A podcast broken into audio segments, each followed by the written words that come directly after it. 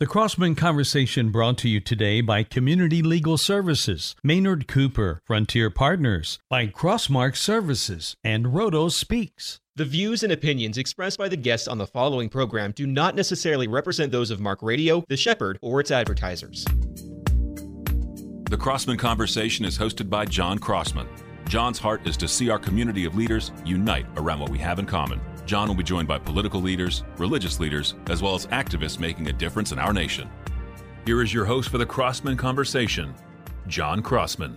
Hello, this is John Crossman, and welcome to the Crossman Conversation. Before we get started, another story, Mike. man. I, I love love to, it. No, no, listen to me, man. Oh, okay. Listen, listen. So you know, I I do a decent amount of public speaking, right? You and, do. No, I do, and and you know, Yeah. sometimes you go in and it's kind of cold, you kind of jump in there, and then sometimes uh, somebody does like a little preamble, like warm up the crowd, and it's like terrible, right? Like they're reading something, you know, like you think they're going to say a turn page, you know, like that kind of thing, you know, and you're like, oh, geez. And so uh, one time, uh, not that long ago, I was speaking at the Christian Chamber. You you you're involved. I, I was there. Yeah, yeah, yeah. And so uh, this woman does this introduction, you know, thing, and she's a beautiful lady, and she's got this great, like, vibrant personality, and like she's just like you're like, wow, man, it's really good. Like, get the crowd going. And I was like, this this lady is awesome. You know, I was just very impressed. And then she said later on that she was really nervous, and I was like, how? What the heck is this? Because she was just so dynamic, Didn't come through that way. Right, because you're Yeah. just, you know, and I was like so grateful that she kind of charged up the crowd. Well, that lady wrote a book. She's here to talk about that. All That's our guest today, Kristi Nowrouzi. Hello, thank Thanks you Thanks for so being much. here. Thank you. Oh my this gosh. Awesome. Yeah, and were you really nervous that day? Were yeah, you I'm I'm always nervous, but it's a good nervous energy. Right. I love public speaking, but yeah, my knees are shaking. Oh my gosh. Well, don't don't just relax. Relax. You yeah. know, I you know I try to you know I do a lot of public speaking and I always try to make sure it just comes across like I'm just having a conversation. Yeah. Um, but I uh, I get nervous beforehand, but then once I'm on stage, I'm just com- I'm calm. But it's the pre that usually gets me a little bit. I feed off of other people's energy, Mm. and so when you when you are cold to a crowd and you're standing in front of them, and some people are just looking at you with their head cocked to the side, like you know, do something. Yeah. Like, just just love me. well, one of my things, uh, uh, I can't um, uh, eat before I speak. Like I just have no appetite, and so then I get up there and I'll push out really hard, and then I then have like a ferocious appetite afterwards. And this is funny. I was in Brooklyn uh, a couple months ago for a real estate conference I was speaking at, and it was hosted by um, Malik Yoba, who's an actor. He was in Cool Runnings and a bunch of stuff, legitimate acting career. I mean, big time. And so, um, and and and I spoke, and the next keynote speaker was the mayor of New York. And yeah, I know it's crazy. And so he, but he was doing all the MC through the whole thing. He was like working the whole day. And so that day was, it was actually my birthday. And so that night he took me to dinner. And so we went and had dinner. And I'm sitting next to Malik, and he ate two full dinners. Like he ordered dinner and he ate, he ordered a second one. And I was looking, I'm like, I 100% get it. Yeah. Because I, because that's how I, how I would be in the exact same thing as I would not eat all day. And then I would eat kind of ferociously. I don't know what that is, but that's kind of part of that. Nervous energy fueled you. Right, absolutely, Yeah. absolutely. So now, vocationally, uh, you're a mortgage loan officer, Yes. correct? Yes. And uh, why?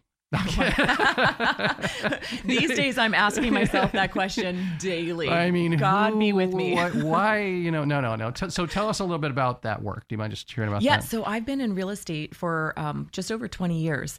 Uh, I started off in when I was 17 in high school being a part-time receptionist, and after I graduated high school, the broker said, "I'm gonna um, I'm gonna hire you to work in sales." And I thought nobody's gonna hire an 18 year old who still lives with her parents to sell um, their home. So I didn't go into sales. I did get my real estate license right out of um, out of high school. I went into property management. I'd been in and out of real estate from realtor to short sale negotiator. Been a loan officer for 13 years, so I've seen a lot of cycles. Um, this right now is an extraordinary time, and I say that lovingly. It's a challenging time uh, to be a buyer. You know, Yeah. there's just such a, a tiny amount of inventory. Rates are the highest they've been in 23 years, and we have short-term memory. So we're comparing, you know, twos and threes that we just had a few short years ago. Um, but it's the most rewarding career to help people make the largest financial decision of their life. Yeah, no, it's a big deal, right? It's a big deal. And it's one of those things too, when I think about like when we're giving advice to like high school seniors and college students, things like that, we get kind of wrapped up in like, what was your SAT score? Um, and we probably should do a better job of like, what is your credit score, right? And like understanding that because you know, I like I have two kids in college now, and trying to explain to them what that means and why is that important. And man, if you've dealt on the other side, you know, when you've dealt with um, a single mom that's struggling and she's got bad credit, or a young person, I, I know a guy that when he was like turned 18, his dad put a loan in his name, and he didn't even know he was like a kid, and then the dad, his stepdad, defaulted on the oh, loan. Oh, no. And so he's now like in his 30s and he's got this terrible credit. He's got kids, right? And people don't understand like how important that stuff is. So it's a big deal. It is a very big deal. Our credit profile is something that we really need to protect, but we need to understand it's a game, right? These credit reporting bureaus set up these rules, and we have to know the rules in order to win the game.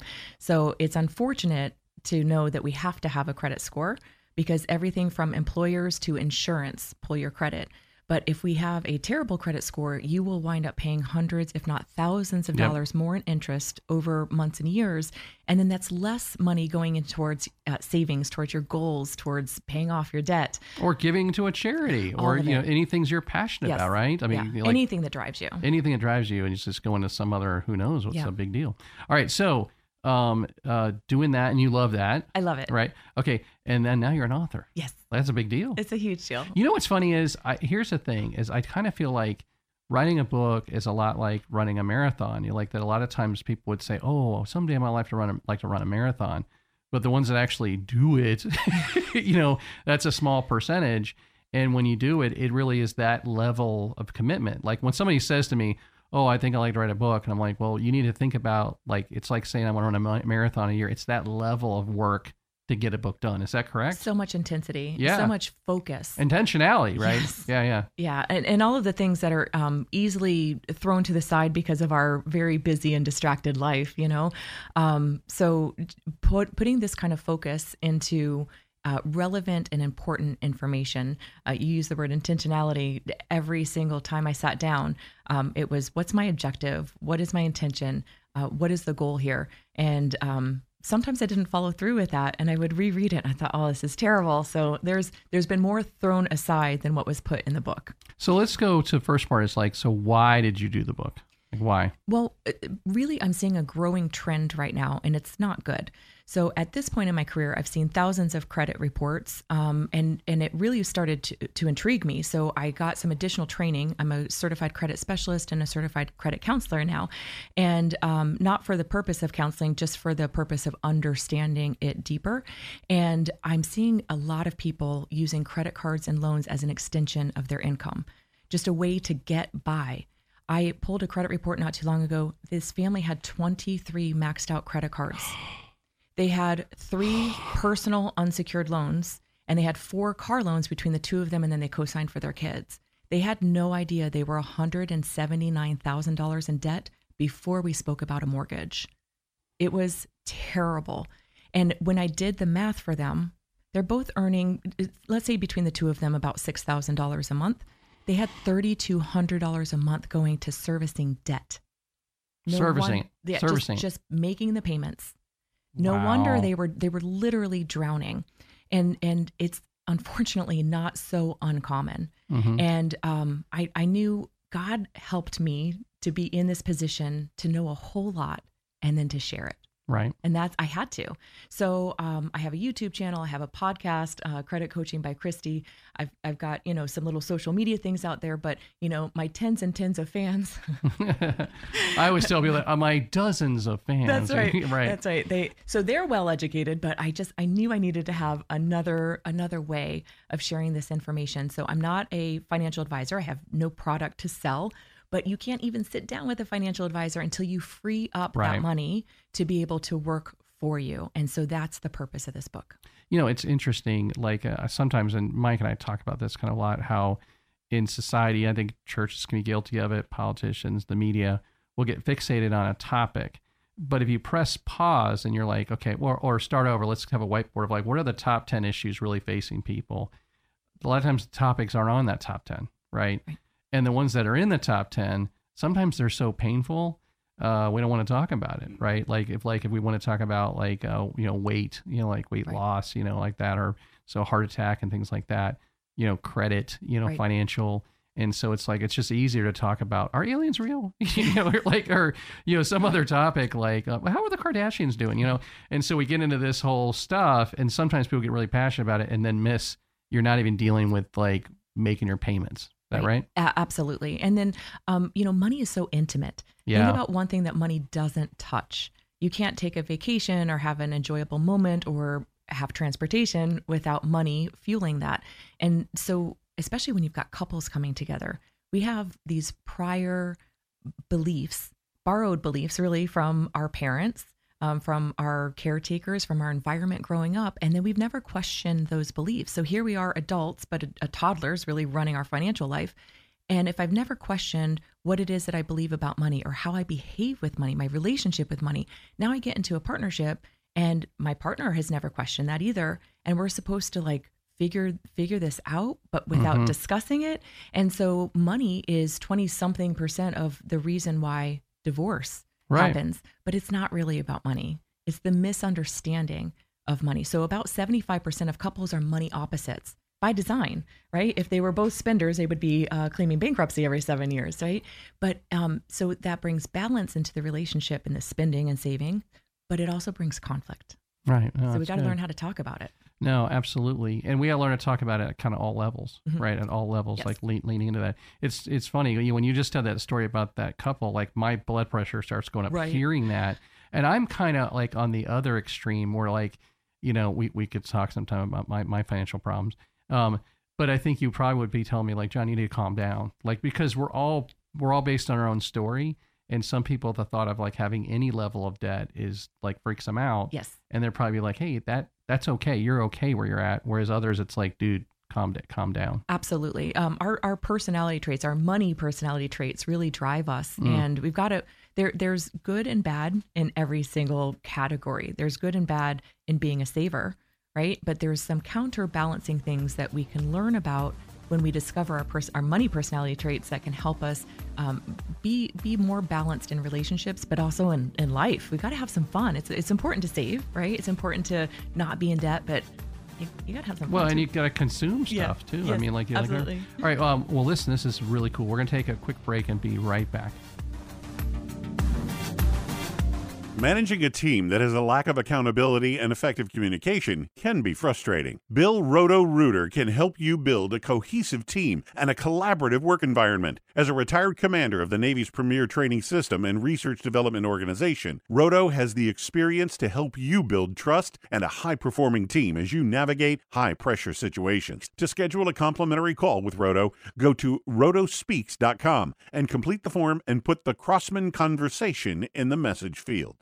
I'd like to thank Maynard Cooper and Gale, PC, for being a sponsor of our program. Maynard is a full service law firm with over 350 attorneys and 14 offices nationally who serve with professional excellence in everything from corporate and business matters to day to day legal issues. The office in Central Florida focuses its practice in real estate, corporate transactions and organization, banking and finance, along with trust and estates. To learn more, visit maynardcooper.com. Community Legal Services is a civil legal aid organization providing no cost legal help to the underserved. They call it Legal Aid for All. Their attorneys assist with legal issues related to family law, housing, domestic violence, veterans benefits, and much more. Community Legal Services is a community supported program. To learn more and help support the mission, visit clsmf.org. That's clsmf.org. Community Legal Services, legal aid for all. Crossmark Services is a commercial real estate firm offering a wide range of professional services, including advisory, brokerage and leasing, investing, and property management. Our staff comprises the industry's most seasoned professionals who possess the needed knowledge in real estate investments, analysis, and portfolio management to drive growth. See how Crossmark can work for you. That's crossmarkservices.com. Are you willing to serve communities in crisis around the world? To people who are impoverished, oppressed, and persecuted, Frontier Partners International offers mission opportunities in areas least served to meet the needs of the helpless, hapless, and hopeless, and is currently serving earthquake survivors in Syria. Share the love and joy of Christ and give the gift of a hope filled future to someone in desperate need. Learn more at frontierpartners.org. That's frontierpartners.org.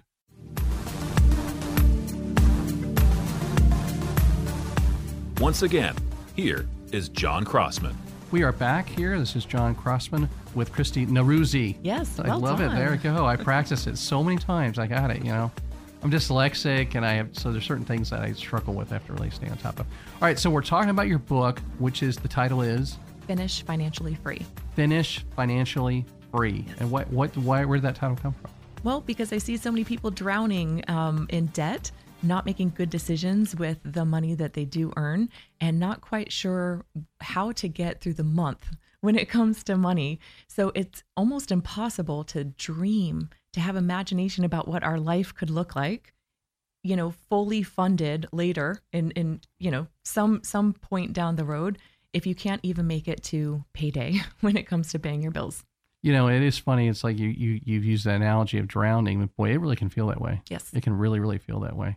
So, talk to me about um, the target audience, right? So, like, if Mike and I are in a situation and we meet somebody like, oh my gosh, this person needs Kristi's book, like, Yeah. boom, who who who is that target bullseye for this book? Yeah. So when I was writing the content, my 22 year old niece was the in the forefront of my mind. I've got lots of nieces and nephews, and um, I just know that they're struggling trying to figure out this adulting thing, right? So uh, finishing off college, now out on their own, some expectations of I should just know these things, but who's really teaching it? You know, um, my father was born in 1935, so he was a product of the Depression. Sure. So without intention, he was teaching us, you know, scarcity mindset.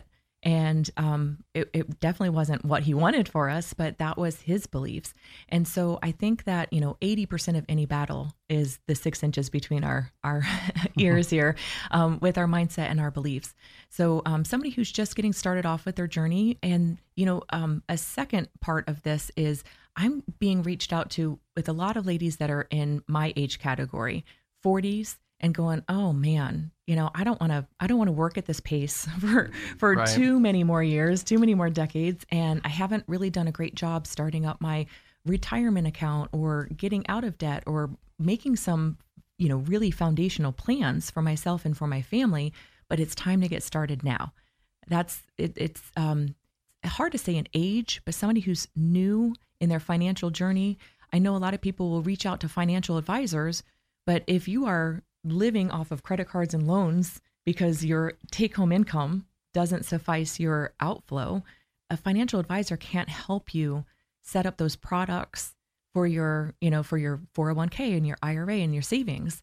So I feel like I'm that gap to help you get from where you are right now to where you desire to be uh, with your finances, with your savings, your retirement, your goals. So I think that maybe one way to say it is like, you know, your intention was kind of ideally in this sort of 22 to 25 year old, uh, but the spectrum's actually pretty pretty broader than that, right? Like, and I think that like with a lot of really important topics in life, younger is better. You know, like I would say, it's like, man, you know, with high school seniors, it's a good thing to do, like Yeah. to get them thinking about adulting. Like my daughters are 18 and 20, and so we talk about this all the time. Little things I'm doing, you know, they both they both have IRAs, Yeah, right? like they, awesome. no, no, they do, and like and having those conversations. So I would think like just John's opinion. It's like high school seniors. This is a great graduation from high school book, um, and then probably buy it again for them when they graduate from college, right?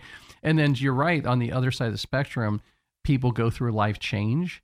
Um, any number of things happen, and then they need to get focused on it, right? Right. So rebuilding after a bankruptcy, uh, Right. divorce, or the loss of a, a spouse. You know, sometimes in relationships, only one spouse took care of the finances, and that remaining spouse may say, "I have no idea what to do." Yeah. Yeah. You know, I uh, during the Great Recession, I had two different women, friends of mine, whose husbands passed away. They just illness, sad, sad stories. And in both situations, they the husband never got life insurance, and so then both women, you know, lost their homes. Like you think of like it went bad, and then when it went way bad, right? It's like hard for me to get my brain around like Yeah.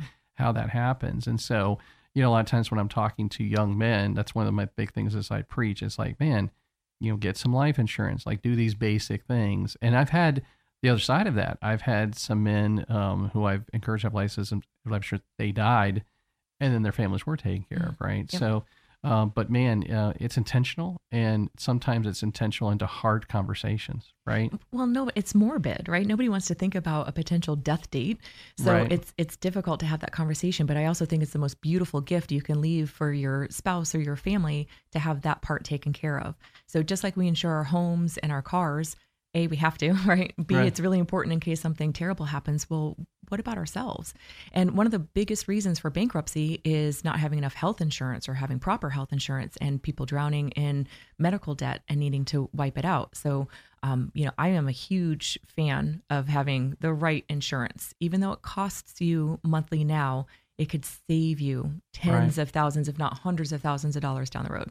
So let me talk to you about two two kind of deeper things. Like uh, just gonna like your opinion. It's like one of them is this: is that some people I think have a worldview that their job is to like you know take care of themselves, take care of their spouse, and then take care of their kids. Like you know make sure their kids have you know income forever kind of stuff.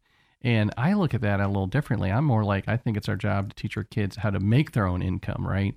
And the, the reason why I bring that up is I've seen a dynamic sometimes with kids that never become adults mm-hmm. because they're always kind of They're not required to be. yeah, and so they're never adulting, right? Right. And so, and and you know, I've early on told my kids because I think when my kids kind of first be aware financially, maybe middle school, and because I could tell they would come to me and say, "Dad, are we rich?" And I'm like, "Well, no, I am, but you're poor actually." So you know, and one time they asked me like, "Do we have trust funds?" And I said, "No." I'm like, "Look, I'm I'm going to leave you nothing. Um, I'm not leaving. I'm not leaving you a penny." And my wife always gets mad at me when I say she's she's like, John, why would you say that to him? I'm like, Angie, I think it's good for them to think that way. And she's like, Would you really not leave them anything? No, I mean, I would, I would, of course, would love to leave them something, but I'm helping them with. I think I'm helping their brain and how they're planning to plan without it. And and now that they're older, I've had these deeper conversations where it's like, you don't want to be cheering for your parents passing. Well, that is not you don't want that. you no, no, no, no. You want to have a situation where you hope your parents live as long as possible, and you hope that you don't need their money, and you hope that they don't need your money. But how, how does that all hit you when I say all that? um, I've got so many mixed feelings about this, but It's a big but- one, right? Yeah, it is a big one. Um, the Bible says to leave something for your children's children.